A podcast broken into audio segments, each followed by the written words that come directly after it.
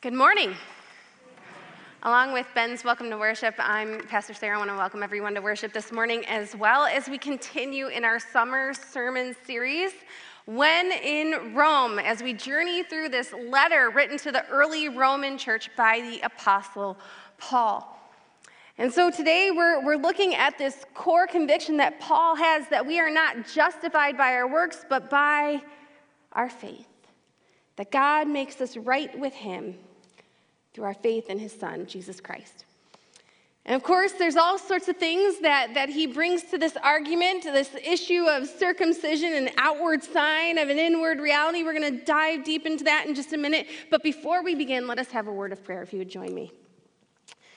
Heavenly Father, Lord, we give you thanks and praise this day for your Son, Jesus Christ, for the power of your Holy Spirit for the way in which you work in our lives through that Spirit, that you call us into relationship with you, how you make us right with you, and more importantly, how you call us to grow and to become more and more conformed into the image of your Son, Jesus Christ.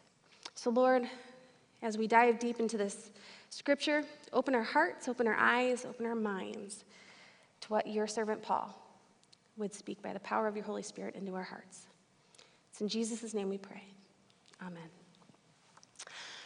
So, outward signs of inward realities. That's what we have here in Romans when we talk about circumcision and uncircumcision.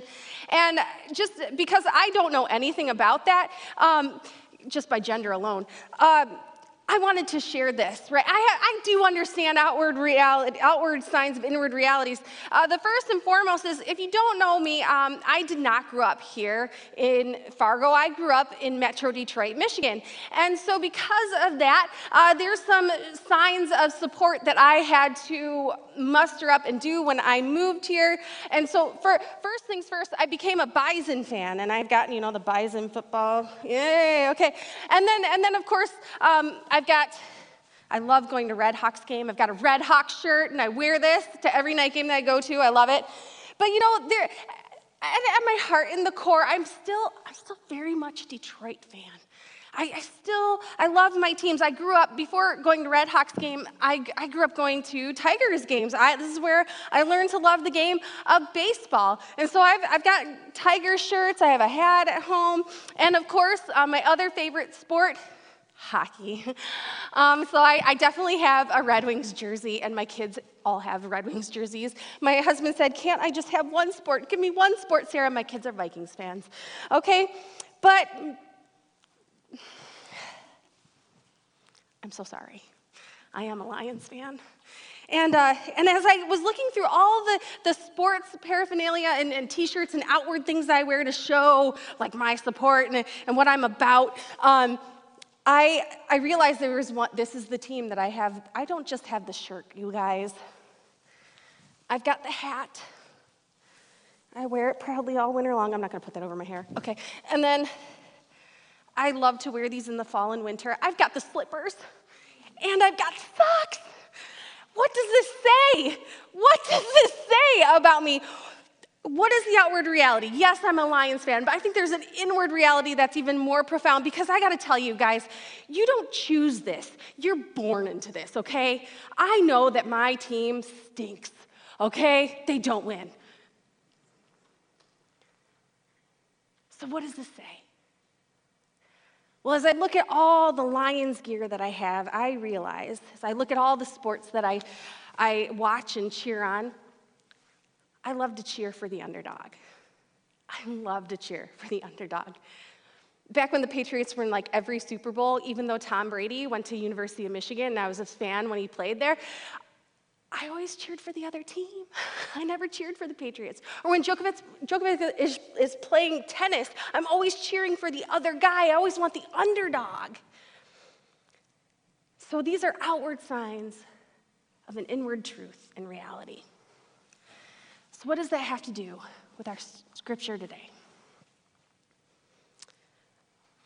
Well, as we're listening into this conversation that Paul is having with the Roman church, they are, we are realizing that they are wrestling with this outward sign of an inward reality.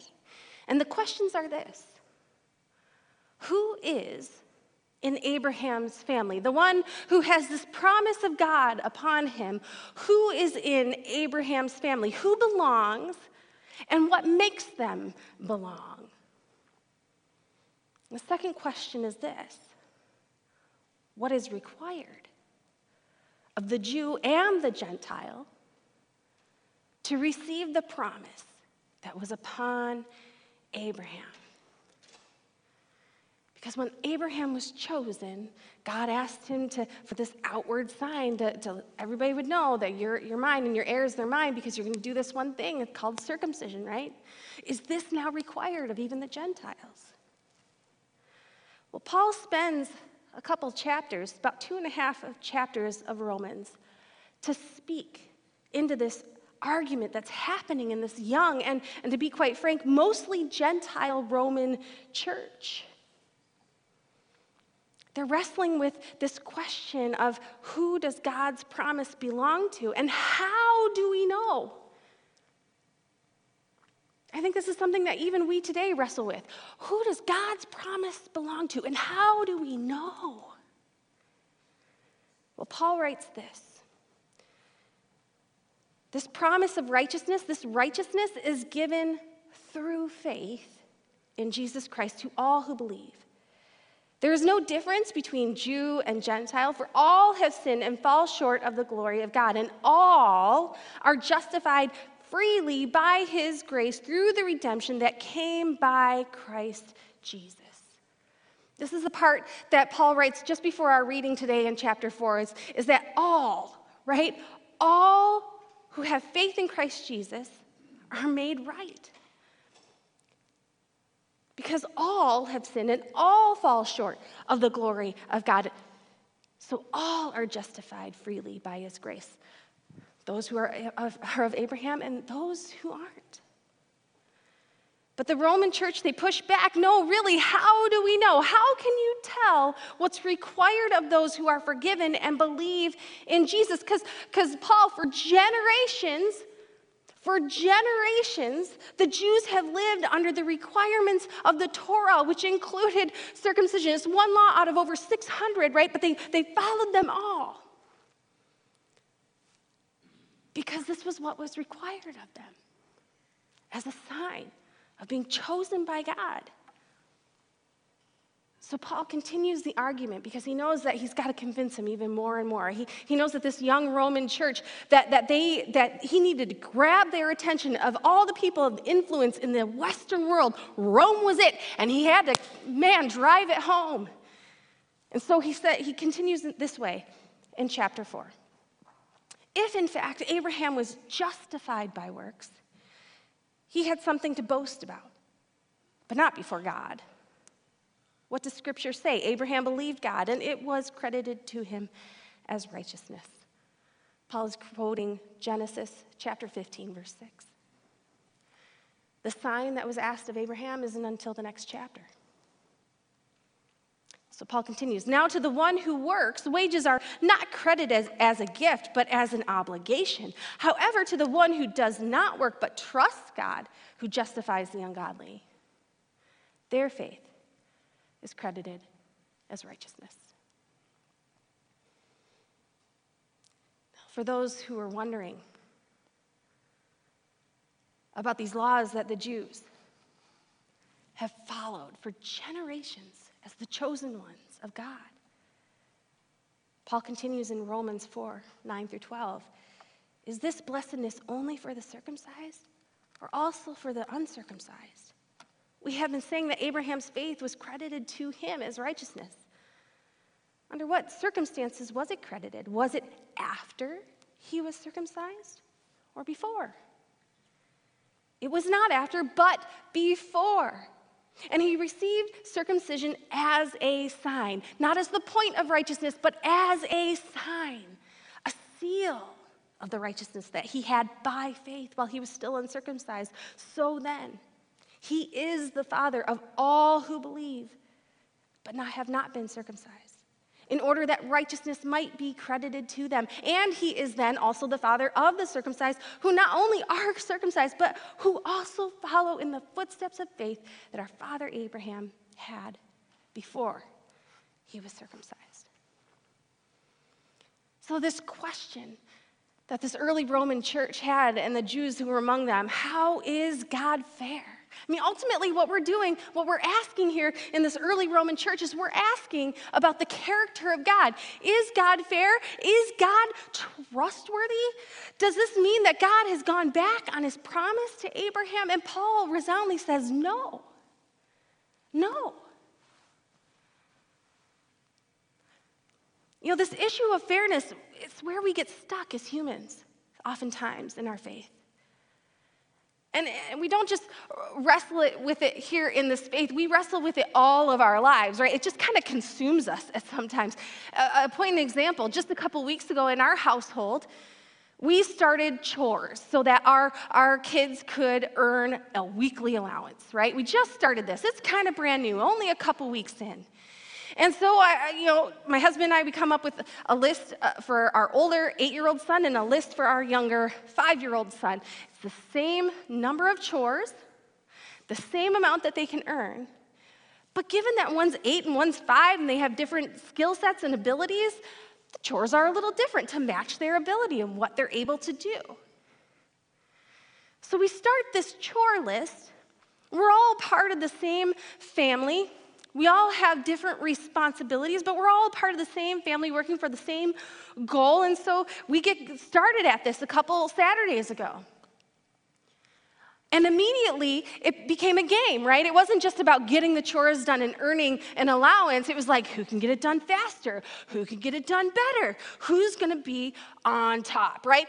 And all of a sudden, after a, the second week of this, our older son picks up on the fact that even though he's working super hard and super fast at his chores, somehow his chores are getting done at the same rate as his brother.